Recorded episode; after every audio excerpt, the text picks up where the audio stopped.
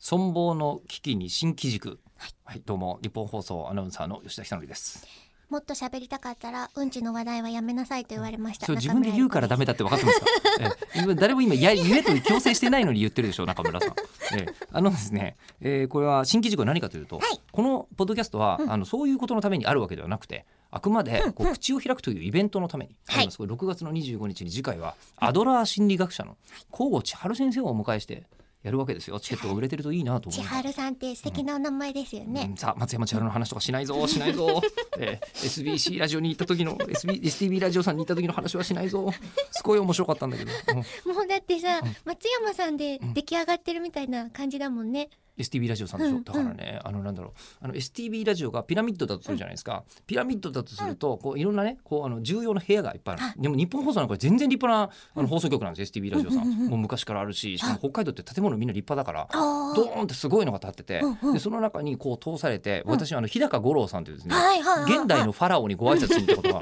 あるんですよ。えーでそのファラオにご挨拶に行くと小、野さん。えーそのファラオにね謁見する前に、うんうんえーまず別に、うんあのここの間に控えていてくださいっていおうところ控えに。の間があるんだ。控えの間があったんですよ、うんでその控えの間なんですけど控えの間がブワーっていうふうに入ってったら、うんえーなんとですね、うんねもうすごいなと思ったのは、ね、その部屋、えー壁一面、うんえー天井にまで、えー全部松山千春のポスターが貼ってあるって いうすごいのがという装松飾山ピラミッドの中にファラオの間 がここはここはすごい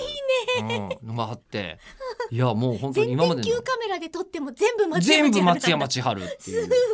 部屋があるんですよでもそれはもう松山千春さんをいかに大切に、ねうんなさっているかということの表れで今までのツアーのポスターとか、もう全部が貼ってあるんですよ大聖堂みたいだね。あ大丈夫、しうんうんもうシスティーナ礼拝堂松山千 春モチーフは松山千春のみのシスティーナ礼拝堂がそこにごいわあるのですよですげえと思ってもうもう千春ファンの僕たちはたま らない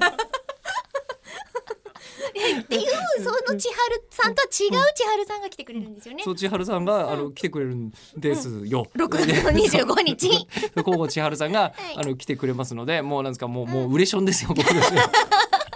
そうこういう話題をいっぱいしてると、うんそうじゃない話題してくださいって言ってうんちょっとずつ本数が伸びていくそうなんですよ。 我々ので、せっかくだか補足ら、がこうイベントの話とかしてて、で、ポッドキャストの話とかもちょっとしたいんですけど も。新機軸の話をしたかったのあと20に、秒で S. T. B. ラジオの話で終わっちゃってるんだよな。え、どうします。ラジオネーム、ラジオネーム重列車で行こう、点列車で行こうさんの検討に値するご提案とかは。はいえっと、次回に回すしかないですけど、もうすみません、もう僕らね、あの一言、これだけやってきて分かったことがあります。論点の整理が下手くそすぎます。